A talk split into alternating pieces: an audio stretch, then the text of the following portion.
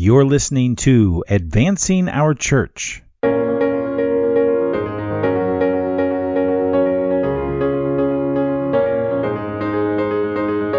Welcome to Advancing Our Church, a podcast about Catholic stewardship, leadership, and advancement. I'm your host, Jim Friend. Well, we are back. That's right, Advancing Our Church, a podcast focused to bring you new ideas, best practices, and stories of people who are advancing the mission of our church today. But wait, there's even more. We have an expanded charter and new resources that will take our show to the next level. So I recently began as a managing director for Changing Our World, and as a result, Advancing Our Church is now the official podcast of Changing Our World. Changing Our World is a world-class fundraising and social impact consulting firm, and they've been advising nonprofits and corporations for the past 20 years. They've worked with hundreds of Catholic organizations, parishes, dioceses, and nonprofits, taking them all to the next level.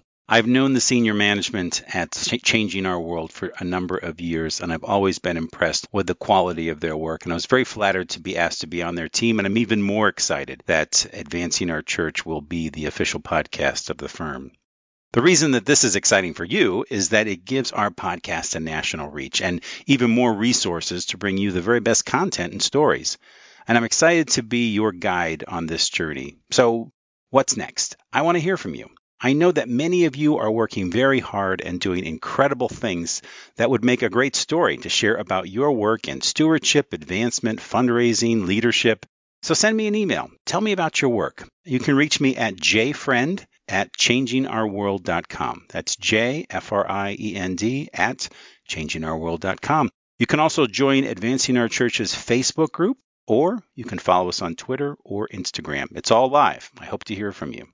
Well, we've got a great show for you today. We are interviewing one of Changing Our World's clients, the National Society of St. Vincent de Paul, and they do such incredible work. I'm sure that many of you have come in contact with one of their 4,400 local conferences, which are usually stationed at a parish. But you may not have realized that all those conferences are actually part of a much larger network. Are you ready to learn more about them? Alrighty then. Now, let's get to work. Did you know that each day 800,000 Vincentians in 155 countries attend to the pain of those who suffer from the effects of poverty? The Society of St. Vincent de Paul represents one of the longest-standing charitable organizations in the world. For more than 7 generations, the Society's lay Vincentians have embodied the core values of love of God and love of neighbor, forming powerful networks of community leaders who grow together spiritually and help those in need to escape the devastating cycle of poverty. So some of the basic facts for this: 175-year history, 100,000 members of the National Council in the United States, and they provided, are you ready for this, $3.4 billion worth of service to the poor nationally. That's incredible. There are 4,400 local communities known as conferences, perhaps there's one in your local parish, and 435 thrift stores. It's an incredible story. And as a member of the Changing Our World team, I was recently in St. Louis, and I had the opportunity to talk with a couple of their board members and their CEO. I hope I piqued your curiosity. So let's get to that interview and find out more about the organization from a couple of their board members. Well, gentlemen, welcome to the podcast. We're so glad to have you here. We have Ralph Middlecamp, who is the national president for the National Council of the St. Vincent de Paul Society. Yes, good to be with you. Welcome. And Joe Manogue, you are the board chair of the fairly newly formed foundation supporting the St. Vincent de Paul Society. Welcome, Joe. Thank you very much. So glad to have you. Ralph, you've probably been a part of the organization, one of the longer-term members, right? You have kind of the longer view. About 35 years they've been a member. I would say that's a longer view.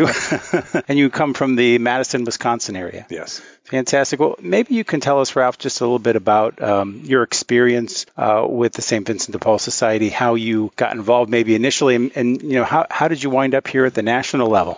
Got involved about almost 35 years ago. I'd been very involved in my community, working with the homeless population, street alcoholics, and other homeless people. Helped start a meal program, worked on some emergency shelter issues. And at some point, actually was on the board of Catholic Charities and even the president of the board of Catholic Charities in the Madison Diocese. And when that term was done, I looked around for what was next, and it occurred to me, well, the St. Vincent de Paul Society is the group that's supposed to be doing some of this work, and I hadn't seen them present at all, and so I thought I'd go infiltrate them and see if I could engage them. Well, instead, pretty obviously, they infiltrated me. And I found a real home there for the kind of work that I was doing. It brought several things to it. One is there was a spirituality in it, and working with people living in poverty, at whatever type of poverty, it can be real burnout work if you aren't rooted into the reason why you're doing it. And that's one of the things that St. Vincent de Paul Society stresses, is that it's the spirituality that motivates us to do it. Also, another element that's important to the society is the friendship, the community of people doing this sort of charity. You shouldn't be a lone ranger. It's a community effort, and it's not about your own personal efforts. So the society has a structure for that kind of support, both spiritually and the co-workers and friendship, and I found it to be a real good home. The other thing that I grew to appreciate is that it's an international organization. So in the United States, we're in over 4,000 parishes with groups, and I've gotten to be friends with people all over the United States who share the same values, want to do the same work, can share experiences, can share best practices, and now in my role as national president, I've developed the same friendships in countries all over the world, which is really special. That's tremendous. That's tremendous. And Joe, how did you wind up getting involved? Well, I had moved to Dallas, was looking for something to do that was besides work and coaching the kids' baseball and basketball teams. And after Mass one day, went and looked around at some of the parish activities that were available and spoke to an older woman who said, "You're going to love this. You'll get more out of it than you put into it." And I said, "Wow, okay, this sounds great." Started out and found out it was a great way to lean in and actually give something back to the community, and realized very quickly that the woman was absolutely correct. You do get more out of it than you put into it. And it is hard work at times, but it is immensely rewarding. It's fantastic. What impresses me about this society is how it combines the spirituality of our Catholic faith with the work of charity, and that just seems to be so integral with the approach that you have through home visits and other kinds of ministries and supports. Can you talk a little bit more about that? It's absolutely important. It's a way to put your faith in action, too. I for years, I was also in the ministry of liturgy, both as a musician and even for a brief period after college being a liturgical coordinator. And that's all wonderful, important work, but it's internal, it's in-house. And this working with people living in poverty really stretches your faith. It puts you out in the community. And in many ways, it's our Catholic Church at its best. Really living out the gospel. It's easy to talk about that. It's easy to listen to the gospels in church, but to actually be present with the people and develop relations with the people, really, as Joe says, you get more out of it than you put in, but it also really tests your faith sometimes. What can we do? Why did this happen? What am I? Do I have any ability to help? And as I go on home visits, and very often I come away with lots of things to pray about. My prayer life is a lot richer having had these experiences. I don't just pray for good weather for the family picnic anymore. I pray for people who are really suffering, and I see injustice and poverty. And so it puts the gospel very much in my life. It's tremendous, Ralph. For those who may be listening who aren't familiar with what a home visit is, can you tell us a little bit more about what that looks like, or Joe? Sure. It's actually one of the best charisms of the ministry and the basis of what we do. And we are invited by folks in our local community who are in need to come into their home and to visit with them, learn a little bit about the challenges that they have in life. And as a group, we go in twos and try to give them hope is ultimately our best gift at the end of the day. We do that in a couple of different ways. One, by showing that we care and praying with them. We also will provide money in the instances where money actually can help solve some of the daily challenges they have. So somebody may have been been out of work for a while because of an injury and they need to pay the rent. They may have a medical bill that they just can't meet because of their circumstances, and, you know, we'll be in a position to potentially help at the local level. So these are our neighbors that we're helping. And when we are invited into their home, the dialogue is very different. We don't show up with the clipboard and take down notes of, gee, are you qualified? And, you know, here's the 20 questions that we have to ask to determine whether you're qualified. And at the end of the day, we'll let you know if it's okay, if you've met the parameters. It's more of a conversation around what can we do to help each other in the process, as well as address the particular circumstances that the individuals have. And at their invitation, have joined them at usually at a kitchen table to have that conversation. It's beautiful. What are some of the biggest challenges that you guys are finding just kind of at the national level, maybe some of the universal themes? As I understand it, there are almost 4,500 councils nationally. What are you seeing as some of the biggest challenges or biggest opportunities for the organization? How long do we have? Well, it's a free media. We can keep it. Oh, no, wow. I want no. Well, no, it's yeah. It's telling our story to invite people who would enjoy it just as much as we do is probably one of the challenges. Yeah. Our membership is aging. It's less diverse than we would like it to be. It's less diverse than the church is, frankly. Mm-hmm. It's also a constant challenge because poverty is changing. I think the experience of people in poverty today is very different than it was even 20 years ago. And the demands of fast-paced culture we live in, when you are on a social structure that everything is a challenge for them, to try finding some hope, as Joe said, to offer them, it's really difficult. And so it's easy to be discouraged when you see it's not just about a bag of food anymore. It's children in crisis. You've got addiction issues, and many other things going on. So that's on a national basis. We hear those stories from everywhere. Also, just finances. Some of the ways we've funded as the Catholic Church loses membership. Quite frankly, that affects our volunteer base. It affects our ability. The parishes have very often been very generous in supporting and our ministries. And as the church changes, we have to change too. Mm-hmm. How about you, Joe? What are you seeing as a relatively new board chair for the foundation? What do you think are some of the opportunities that lay ahead for us? Well, one of the challenges that we're trying to address at the foundation level is to how to broaden our message so that we can reach out and touch people, not just at our local community level that focus on local community issues, but can have the ability to focus on larger conversations. What can we do at the national level to empower the growth of the organization into the future? And that's what we're hoping to do with coming up with ideas, programs, initiatives at the foundation level that would be able to support some of the growth of the organization. And of course, that's going to involve money, but it's also going to involve talent. And we're looking to cultivate and fish from the national talent pool, which is huge in this country. And we probably haven't tapped it yet, and we're looking forward to tapping that going forward. Absolutely. And one of the things we're working on with you is maybe some of that messaging and maybe trying to expand that a little bit, expand the ranks, which is exciting. One of the things that for years the Society of St. Vincent de Paul was almost seen as a secret organization. It was really never meant to be that. Right. But several years ago, the bishops from Rome came and gave a talk at our national meeting. He talked about it. He says, the members of the Society of St. Vincent de Paul really are good at that part of the gospel that says if your right hand does charity, the left hand shouldn't know what it's doing. He says, you really live that humility out, but you're really terrible about the other part that says don't put your light under the bushel basket. And we've done that for years. We really have not been too good at telling the communities the story of what we do.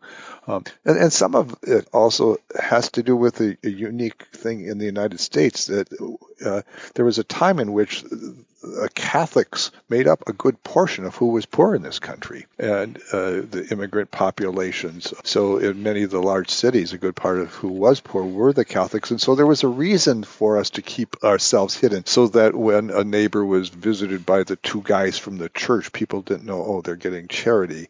But I think going forward, we need to be more present in our communities because otherwise, how will people know that they could join us and put their faith into action? How do people know show that we're a place that is very effective in terms of use of money. Those 4,000 parishes have over 100,000 members that spend time volunteering. So the resources that we have are stretched, provide great resources directly to the people we serve. So if we don't start telling our story a little better through the foundation and some of our councils, I'm afraid we're missing the opportunity to serve our neighbors in need as effectively as we could. Mm-hmm. Well, it's fantastic that you have created this foundation that is kind of forward-looking in that direction. And then, Ralph, your role is overseeing the councils, the 44 or 4,500 councils roughly, or acting as that chair. How does that all work? Well, it's a very bottom-up organization.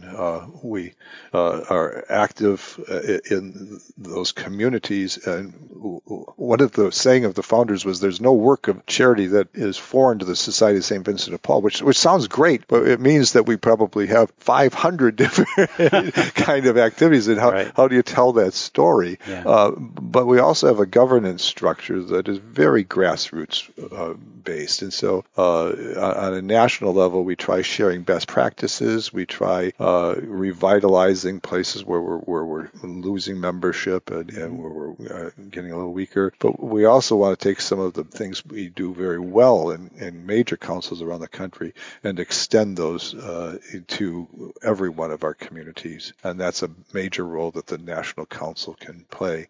We also provide a lot of resources in terms of spirituality. There's just a richness of Catholic writing and thought on serving the poor, of growing in holiness through this type of work, some through the Vincentian family, St. Vincent de Paul, Blessed Frederick Ozanam, Sister Rosalie Rendu. When you read their writings, it's like they were written last week for us, in the same way that reading Mother Teresa's work. But these were written 400 years ago, not 20 years ago. And so to put ourselves in contact with that spirituality through resources provided by the National Council is very helpful to our local chapters throughout the country, as well as coming to meetings and sharing the best practices and growing in friendship. It's fantastic. Is there the essential piece of this is the humanistic part, the service to people helping people. Is there one particular story or couple or family that you may have interacted that really stuck with you, that made an impact on either one of you? Well, there are several cases, but the families that I've worked with over the years and the ones that are most impactful on me are working with those families for a prolonged period of time, and we're focusing on the idea of systemic change, and that requires, in some cases, a prolonged set of support and relationship with folks that we're helping. And watching the family grow and seeing the children then graduate through high school and into college, and going off and being able to support their own families going forward. So you see this generational shift out of poverty, and that has been the most impressive and impactful thing for me from a not only a spiritual point of view in terms of having the faith and driving me forward, because as Ralph mentioned before, this is not easy work at times. And when we get together in fellowship and celebrate the spirituality of what we're doing and the ministry, it re-energizes everybody. And when you're talking to a family over a period of 7 to 10 to 15 years, you need a little energy along the way. And that really is having that spirituality grow within us, and the energy from joining forces with other folks that are thinking like us, and quite frankly, being energized by the folks that we work with, that we serve. These folks are dealing with huge challenges, and they persevere. And so at the end of the day, if they can persevere through some of these challenges, then some of the annoyances that we have on a day-to-day basis as we're watching the news or trying to get to the next meeting and are stuck in traffic really becomes pretty minor at the end of the day. And so the impact for me has really been working with folks over a prolonged period of time and watching them grow and become much more self-sufficient and confident in how to approach problems in their lives going forward. It's fantastic. Thanks, Joe. How about you, Ralph? Anyone family stick out for you? I'm sure so many over the years, 35 years. probably one of the there's been great stories of seeing people's kids and seeing the hope that's there. Another aspect of it, though, that it is in the relationships, to be honest about it. And I think some of the most meaningful ones have been times when I listened to someone tell heartbreaking stories, challenges, and at the end of the conversation to tell them, I don't have anything for you. I can't get you. There's nowhere to send you to live tonight, to get a job, to whatever. And in some ways, that puts me in touch with my own poverty. You know, we all want to be the helpers. We all want to be the problem solvers. But sometimes to just be honest with the person and say, I really feel sorry for you, or I empathize with you, or I'm here, you know, but I don't have anything to give. That's really hard. And it's a reality that we often want to avoid, but it's the nature of it. But there's also the wonderful relationships. One of my favorites, this is kind of an odd one, but a woman I knew for years and through the store, she'd always have complaints, and we'd helped her with everything. You'd give her a basket of food or bag, and she'd complain that you gave her green beans instead of corn. You know, and you know, she really did need it. I don't want to take anything away, but one day she came up to me and she said, "Ralph," you know, she says, "God gave me the gift of poverty so I can complain." And how can you not love a woman that has such understanding of herself? Right. But that's just one anecdote of these are people. It's very often in the news or whatever. You make broad strokes about who these people are and whether they use the system or could they do something. But each one of them is a person with a story, and it isn't until you have a relationship with someone that you can really even begin to understand where they've come and where they are now. And every so often you run into people, they will tell stories about, oh, I'm homeless because I want to be, or I did this, that. Well, they're not going to tell you their real story until you have a relationship. Right. I mean, who's going to say, oh, I drank and I lost my family, I'm a miserable person. No, they're going to say, no, I'm okay. But they're not. And I'm not. I mean, we all have wounds. We're all sinners. One of the spirituality things that we work on is that a priest made a good point about it. Sometimes we complain about the people who come to us again and again for the same things, and can't you get out of it? And the priest said, well, I hear a lot of confessions, and I know people come back with the same thing multiple times. They go, oh, yeah, I certainly fall in that category. But why is it that we judge poor people who can't get out of their traps when we can't get of our own. Sure, perhaps. Absolutely. But that's the spirituality. I grow in my spirituality when I can reflect on that. Well, there are some things like addictions that affect people of all. Absolutely. You know, all races, all classes, all, you know, everything. Yeah. Absolutely. You know, Ralph, you mentioned at the beginning, we are kind of one of these, or St. Vincent de Paul is really one of those best kept secrets. What do you think, either Joe or Ralph, what do you think would surprise people that they don't already know about the society and the good work that you guys are doing? What do you think might surprise them that they might not already know? Well, for one, we raise a lot of money and spend a lot of money on serving those in need. And Ralph has talked about this several times as well. You know, as part of the best kept secret, we're huge in housing and taking care of homeless folks. And yes, we're huge in stores. We have lots of stores and huge in food pantries and stuff. And most people just don't appreciate that at the local level, we don't feel very significant. But then you add 4,400 plus parishes together, and all of a sudden we become a real force in this country and throughout the world, now 155 countries, for really tackling poverty and helping those in need in our communities. And you don't truly appreciate that, I don't think, as an individual member when you're walking in to do that one home visit, you know, a couple blocks down from where you live. And you really have to take a step back sometimes. And that's why the fellowship that we practice in our meetings is so important, because not only do you get re-energized in the work that we do, but you also get a bigger picture of, well, gee, you know, you were one person that contributed to somebody's solution and did move the ball ahead a little bit, but there there were, 100,000 of us doing the same thing that day. And so collectively, we moved the ball and made people's lives better significantly, just within that one day. But we don't really understand that. We don't see that from where we stand. Sure. Anything to add to that, Ralph? Two things. One is the collective impact, Joe, I think you mentioned. It's really important we tell each other's stories. I think we spend over $75 million annually just on home shelters in the United States. And there's so many things we do. The other piece is that international scene. The church is universal, and we are too. And so the Society of St. Vincent de Paul, a lot of people wouldn't guess where we're strongest. We were started by France by college students also. Is surprising to some people. We were started by 6 college students at the Sorbonne, I think 20 years after the French Revolution, after Napoleon died. We were started. But our most members are in Brazil.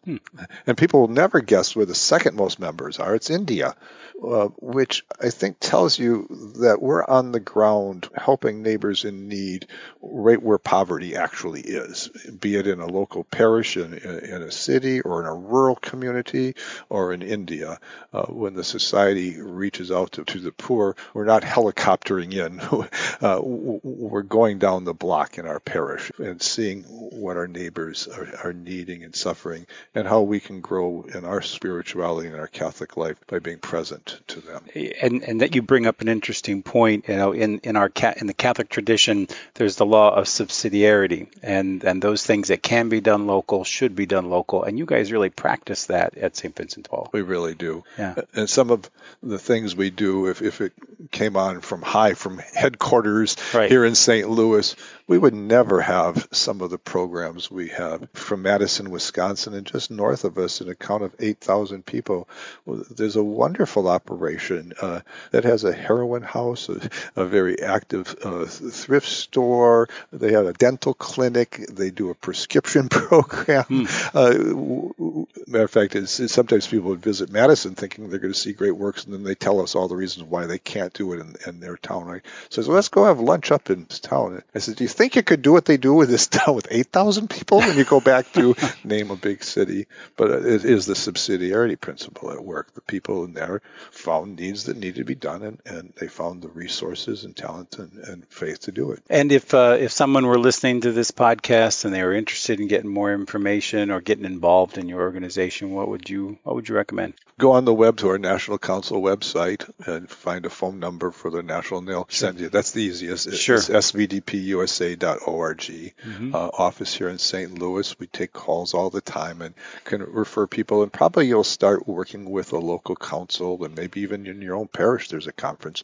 And if there's not one, start one. Right. It's a great idea. I'm sure there are a lot of organizations within parishes that are doing similar pieces, but to network them together through this national organization is really something special. And from what I have learned about your organization, that the central office does provide support to the local councils to make them stronger. That's its function. Yeah, good. Well, Joe, Ralph, thank you very much for being with us today on one of our first podcasts. So grateful to have you and grateful to be a part of the St. Vincent de Paul story. And we thank you. God bless. Thank you very much. Thank you.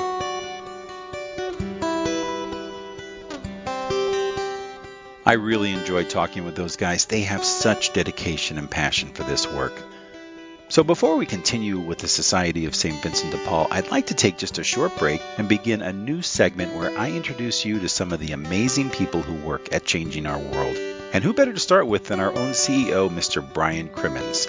As CEO, Brian is responsible for the overall management of our firm. He oversees all aspects of our service lines, including nonprofit services, corporate, research and analysis, and digital. Brian Crimmins, welcome to the podcast. Glad to have you on today.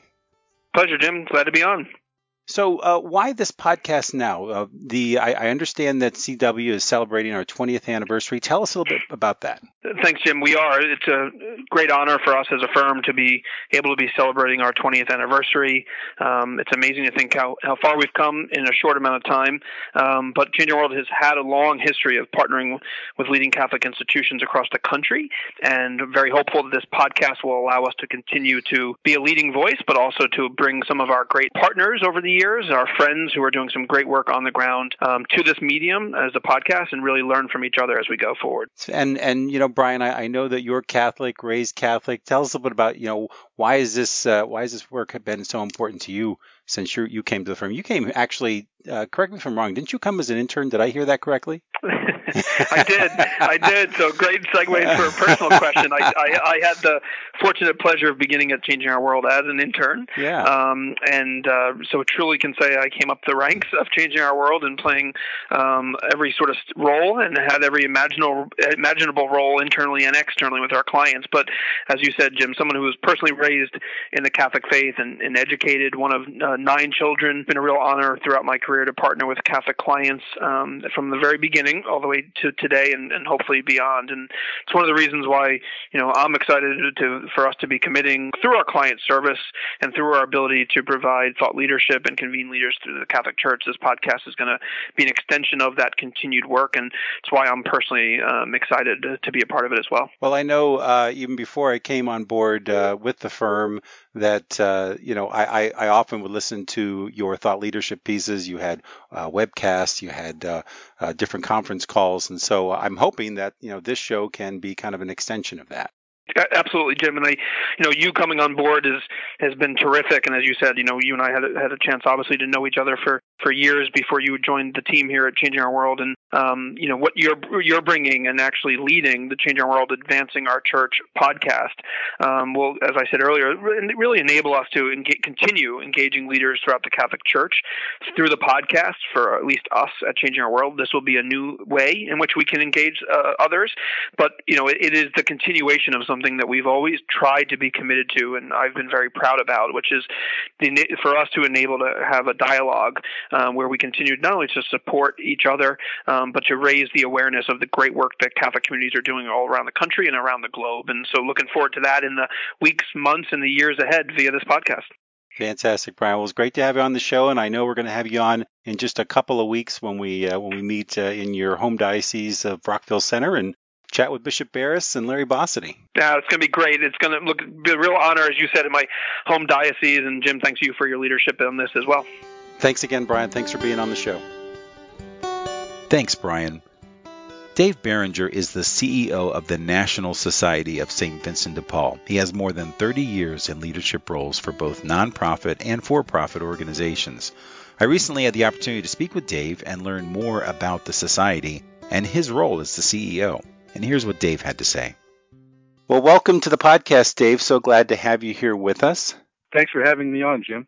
I thought maybe we could just start for our listeners, have you maybe explain a little bit about the organization, its history, and what makes the St. Vincent de Paul Society so unique through its, you know, its Vincentian spirituality. It's, you know, he was the patron saint of the poor, and so many people around the country have embraced this spirituality and become a part of the organization. Tell us a little bit about, you know, the organization today. Well, St. Vincent de Paul himself was a Catholic priest in France, in the Paris area, in the 1600s. But the society named for him was actually created 200 years later.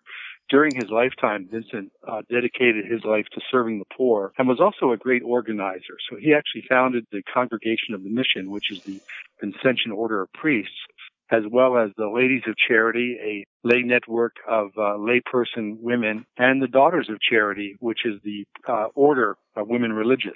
And so during his lifetime, he did quite a bit to establish religious orders specifically related to their work in serving the poor. So about 200 years later, in 1833, there was a group of college students in Paris who were asked, what is the Catholic Church doing at this time of great, you know, political and economic strife in France? And specifically, you know, the Catholic Church was under attack for sort of being there, but not known for what they were doing. And so a group of college students, about age 20, led by a young man named Frederick Ozanam, worked with their advisor, Bailly was his name, to create a conference of charity. At first, there was a group that talked about the church's need to exist and to serve the poor in Paris.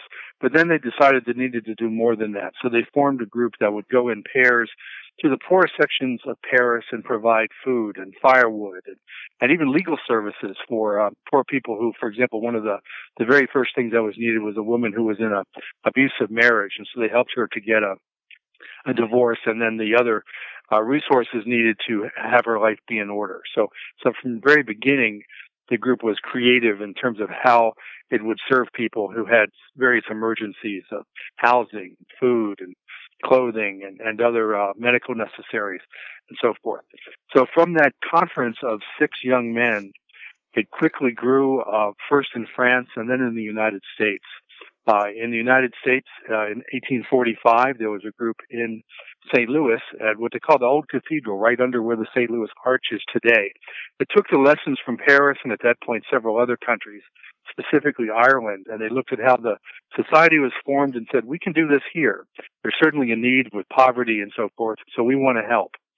All along the way, though, what makes us unique is that we're not just a group that serves the poor. Very basic to our mission is our trying to attain holiness and getting closer to God in our work. In fact, our mission statement starts with that spirituality, and then we accomplish that path to holiness, if you will, through our work with people in poverty. So it's very much a twofold mission statement of both spirituality and service. It's a lay organization. We work not under the church itself, but with the permission of the local pastor and of the bishop in the diocese to operate as an independent entity. So we have our own officers, our own budgets, our own ways of doing things, but very much in concert with and at the behest, if you will, of the local clergy, because those poor people in the area belong to those parishes, or maybe they don't. And so we serve all people, regardless of their faith or ethnicity or anything else. But we're of great service to the local pastor who might otherwise get those calls from people in need in his neighborhood. So that's what I think what makes us unique. We're in right now 4,400 parishes, or about a third of the parishes in the United States. And we work with parishes closely, and then with our conferences, that's the parish group that we call. They work among conferences to create councils at the diocesan level. And that's the groups that might organize thrift stores, food pantries, housing, other larger scale operations that would be too much to handle for one parish. That's tremendous. And I'm sure that as you move around the country, you have these councils in many, almost probably most dioceses. Each of them probably has different challenges that they're facing based on where they're located in the United States and the different levels of poverty that they're experiencing. Right. And poverty can come from many different areas. For example, some people are in poverty because of a natural disaster. Sometimes it's generational poverty. One interesting thing we found out just recently is that almost a third of people who come to us have someone in their family who's incarcerated. So when dad, for example, goes to prison, mom and the kids may be coming to the Society of St. Vincent de Paul for help. And so once we've made that connection, it makes it more critical for us and those we advocate to recognize that connection and to work directly with people in prison as part of our home visits. Their home happens to be that prison. And to work with them before reentry into the community, help them to get into stable housing, help them to find a job, to do other things to help ensure that they won't be going back to prison because that's their only option. Meanwhile, while people are incarcerated, those families have unique circumstances that we can help with. Beyond that, though, there's, just chronic poverty, generational poverty, where the people, especially the younger people, don't know any other lifestyle. And so they're missing the tools and experiences that middle-class Americans might take for granted. What do you do when you think you're ready to go to college? Is college even an option? How do you function in society, in the workplace? If you don't have anyone in your family who's been in that situation recently, you're really lost. Sure. And so we can provide that mentoring, relationship and putting you in touch with resources in the community that, again, because of poverty, you may not even know exist. So often our Vincentians are the bridge, if you will, the human bridge, not only for friendship, but also to resources that might be in the church and the government, to other social service agencies, and to help people to recognize, hey, here are some resources that they may be free, you're eligible for them, let's get you the help that you need, and when possible, not just provide a Band-Aid, if you will, of emergency services, but to try to help your family get out of poverty altogether. That would be our goal, if we could, is to not have people come back to us anymore because they don't need us anymore.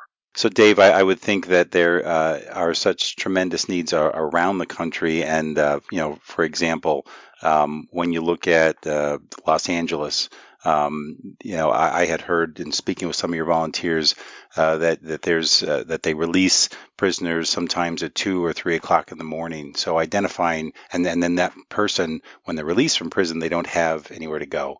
And I was hearing this beautiful story about how you have a group of volunteers is actually stationed outside the prison, waiting for folks to be released so they have a place they can make a phone call, they can get some clean clothes, they have a couple bucks in their pocket and get to where they need to be so they're not, subjugated to predators and those folks that are waiting for people to be released in the middle of the night. So interesting how each of these probably unique stories around the country has evolved like that.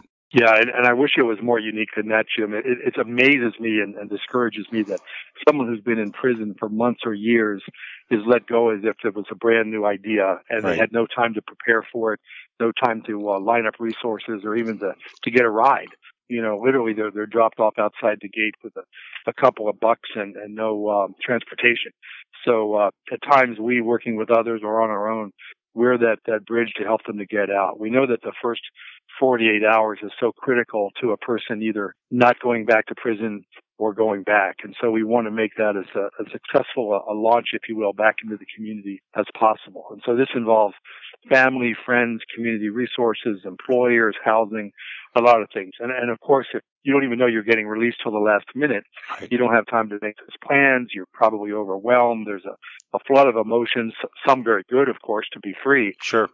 But some very scary, depending on how long you've been inside. So if we can help with that, that's just a small part of our work and our total Vincentian work, but we're seeing, again, that relationship with others that are coming to us for service. So we know that every time we help one person coming back out of prison, we're helping the whole family that's behind him or her. And how is it kind of nationally, Dave, because you have the bird's eye view, just in statistics, are the needs getting greater every year? What are the resources in government funding compared to what they were maybe a few years ago?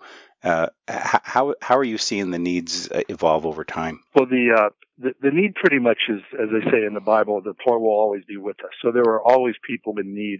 The type of need changes. Homelessness changes community by community based on legal situations. Immigration is obviously a huge impact right now where people are coming to us from other countries who don't have resources but have needs right away. And then in every community, there's a circumstance. It might be a natural disaster. It might be a change of an employer leaving town, layoffs, things like that. So that constantly changes. Fortunately, right now, we're in a better environment than we have been. Jobs are plentiful, even jobs that don't require you to have a high school degree or college.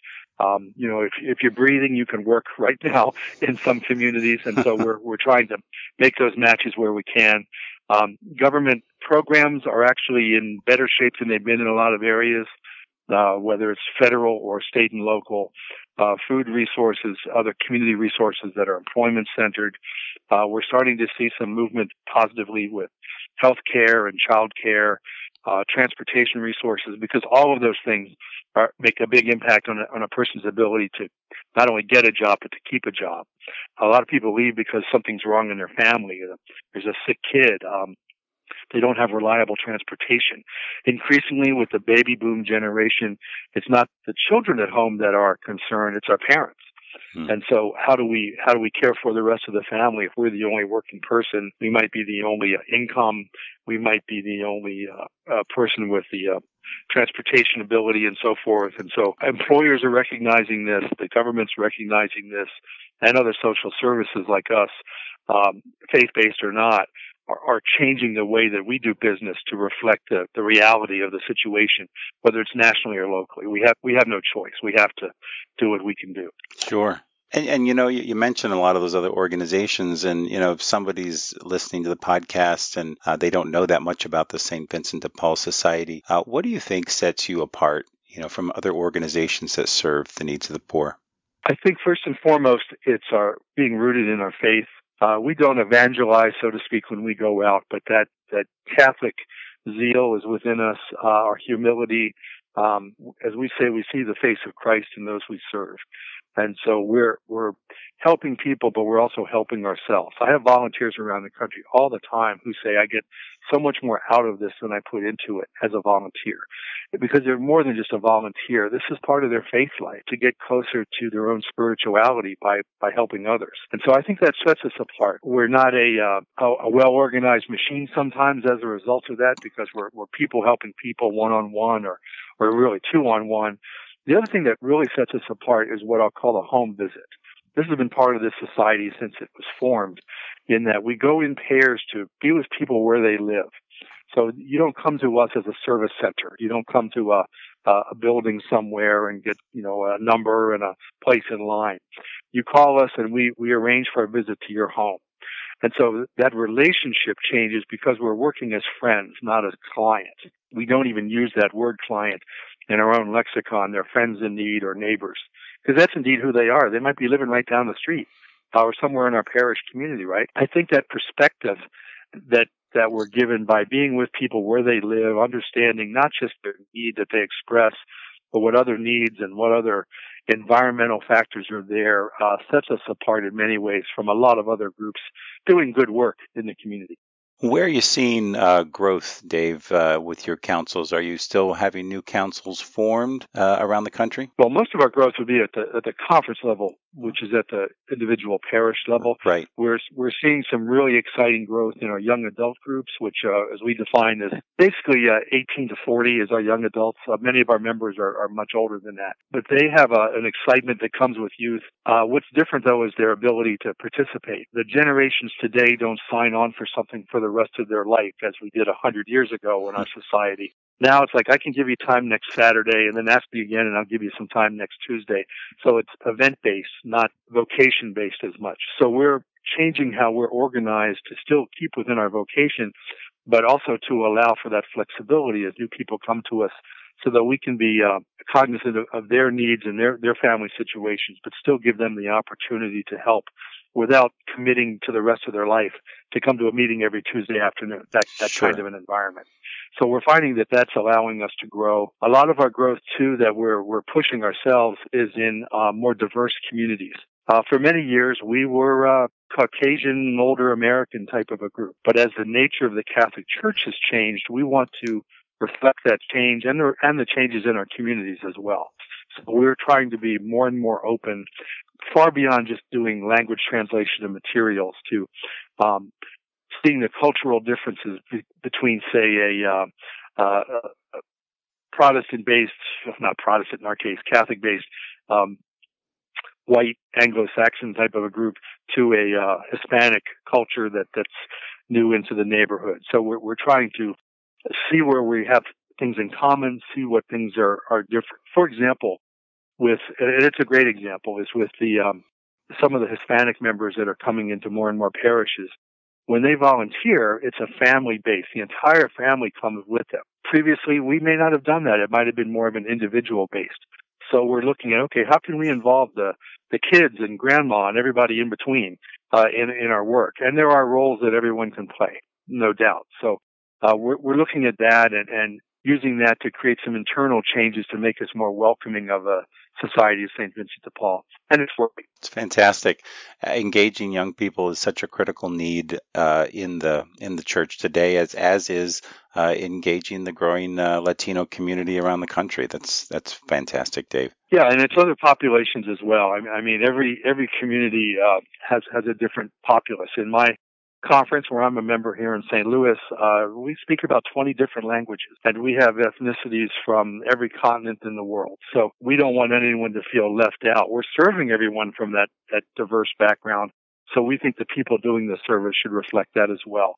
And it's an important part of parish faith life, and we hope that it's an important part of their society membership as well.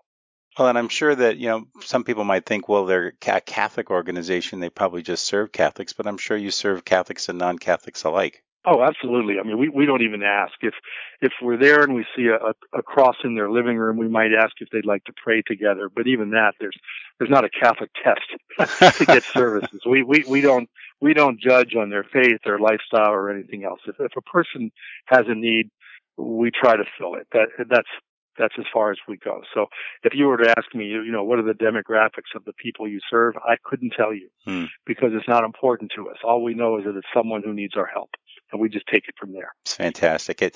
Where do you see the organization growing over the next 5 years, Dave? Where do you see some of the greatest needs? Well, we've got some exciting programs that come from those needs, Jim. One is in looking at housing.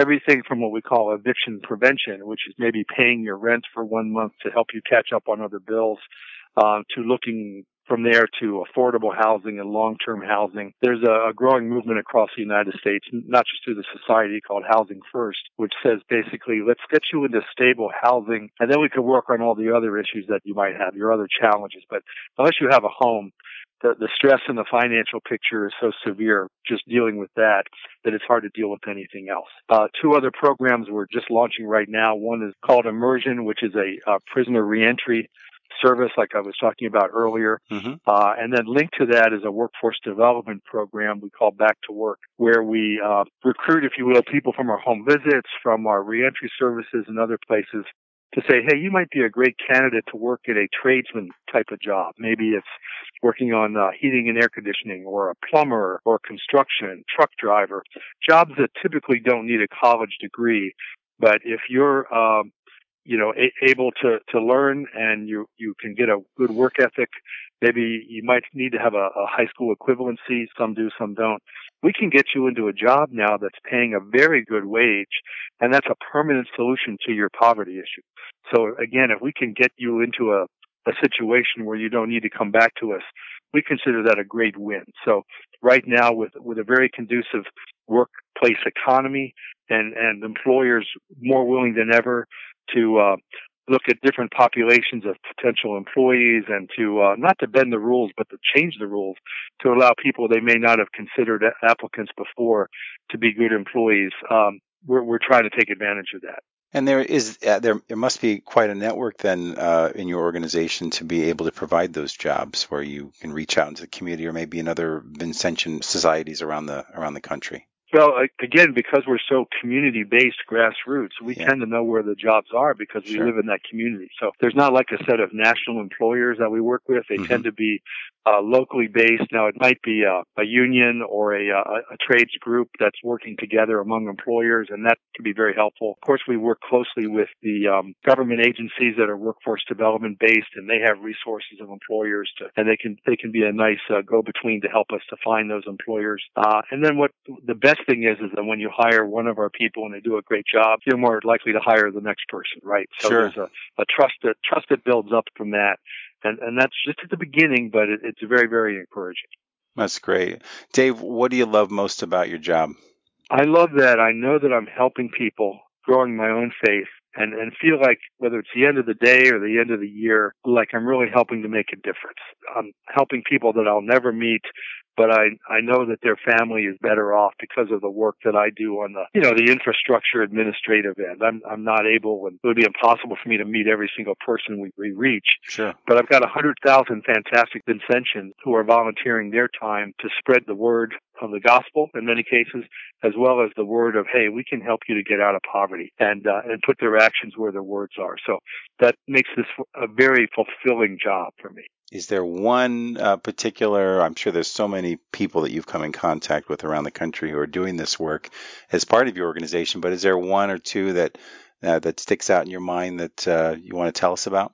Well, you'll get me in trouble because every time I go to a place, I get a new great story. So I better pass on that. But, okay. So we see examples all the time. What I can do is ask your listeners to check us out on the EWTN Catholic television station, where we have a weekly show called Our Faith in Action, Today's Society of St. Vincent de Paul. And rather than me giving you examples, each of the shows features three different examples of Vincentians working in different cities around the country. And it focuses on the Vincentian experience, not so much the person getting help, but you see Vincentians in what they do. And so very different episodes each week of services that may only be in one community in the country, like there's a mobile dental lab in one. That would be great if we could replicate it, but it's just impossible. And to other things like the home visit, where we do everywhere. So it's a great visual diary, if you will, of the work that our society is doing across the United States. Oh. It's on at different times, different months, but it's called Our Faith in Action on EWTN. I've seen that on YouTube, and we'll provide a link to that on our website so that folks can check it out. Dave, when we think of St. Vincent de Paul, it's hard not to think of all the amazing thrift stores that are all around the country. Can you tell us a little bit about that ministry? Yes, we have somewhere between 400 and 500 thrift stores. They're not in every community, but where we have them, they're an important part of our work.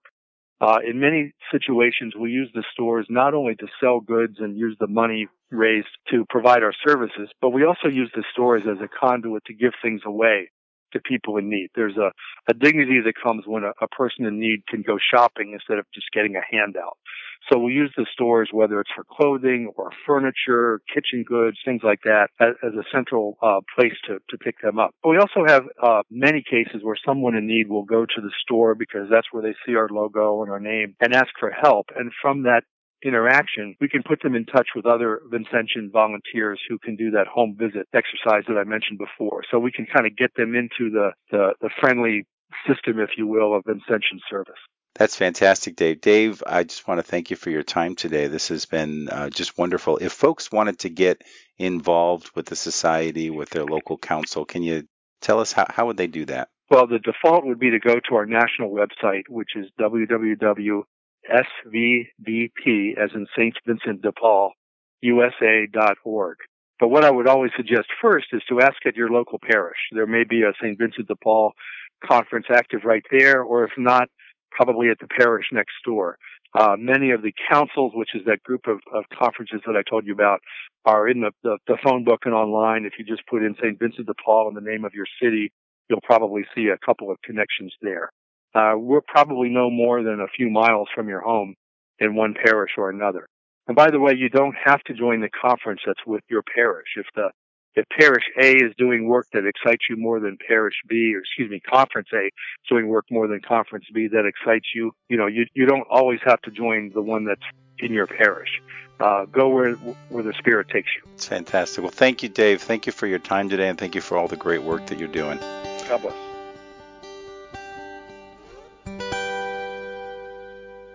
I want to thank all of our guests for being on our show this week.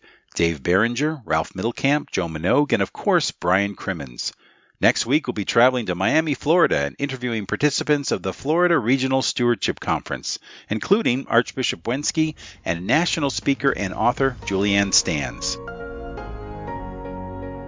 Special shout-out to Mackenzie O'Connor, Colleen Burdick, and Podesterry Studios for helping us to shake off the dust and get this podcast up and running again. If you'd like more information about our show, please visit us at advancingourchurch.com. Follow us on Twitter, Facebook, or Instagram.